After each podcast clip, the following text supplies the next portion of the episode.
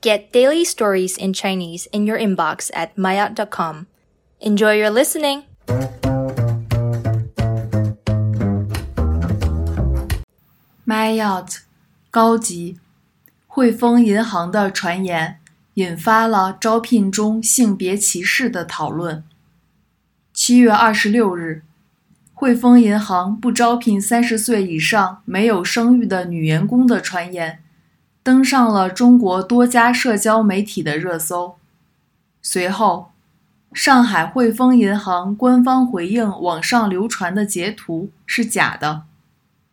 虽然汇丰银行进行了辟谣，但这件事在网络上引发了大量讨论。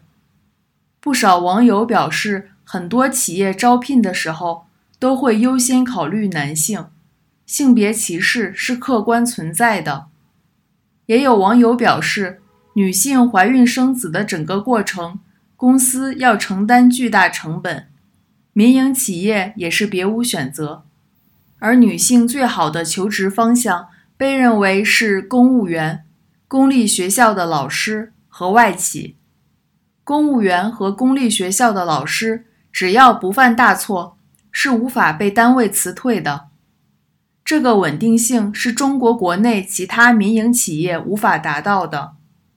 而外企则因为福利好、性别歧视少，而被众多网友称为“神仙企业”。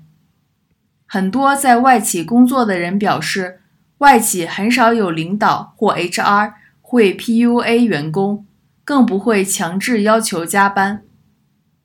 面对中国国内招聘中的性别歧视，很多大龄女性感到无能为力。近几年，很多在海外留学的中国年轻人会选择毕业后继续在海外工作。